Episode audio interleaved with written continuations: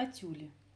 Когда Северный Кавказ заселяли казаки, здесь уже жили племена скифов, которые называли их касаки, то есть белые олени.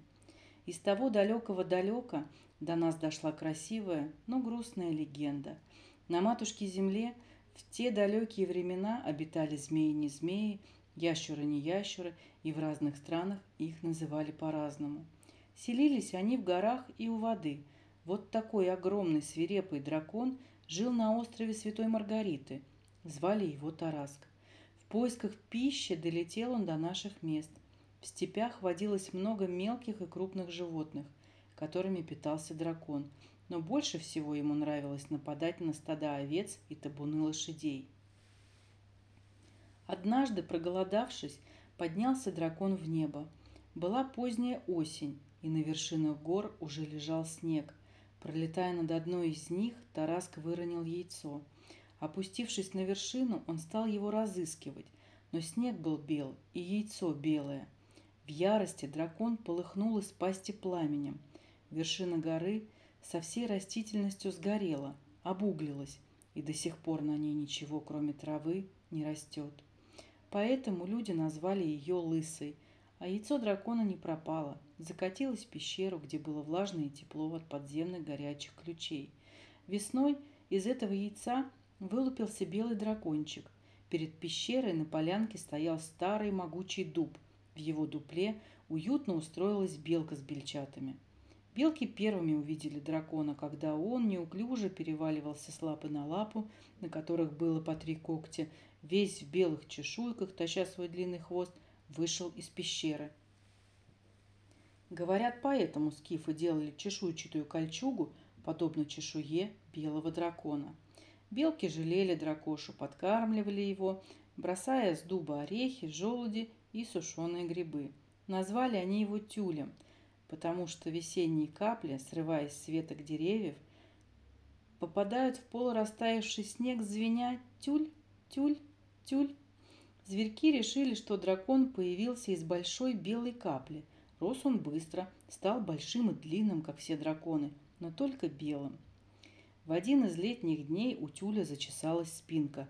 Он подошел к дубу, изловчился, прислонился и стал об него почесываться – Дерево сильно раскачивалось. Белки вначале испугались, думая, что дракон так неудачно шалит. Они начали бросать в него зеленые желуди. Когда тюль оставил дуб в покое, кожа на его спинке в двух местах лопнула, и оттуда расправились два больших полупрозрачных крыла. Теперь он мог летать. Поднявшись над лысой горой, дракоша увидел зеленые холмы, быструю извилистую речку подкумок, густой лес, вдали заснеженные вершины гор. Больше всего ему нравилось на берегу Подкумка, где можно было полакомиться рыбой, а в жаркий день укрыться в тени могучих деревьев, где было влажно и прохладно. В то лето Тюль у реки повстречал оленя с оленихой и двумя испуганными оленятами. Тогда их много водилось на Кавказе. Дракон подружился с оленятами.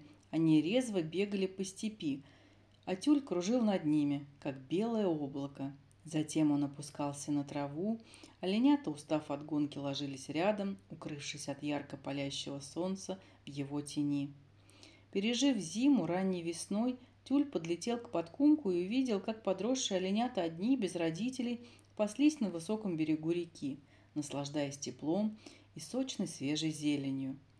Но вдруг Тюль услышал громкий топот и свист – это со стороны большой степи спешил на охоту отряд скифов.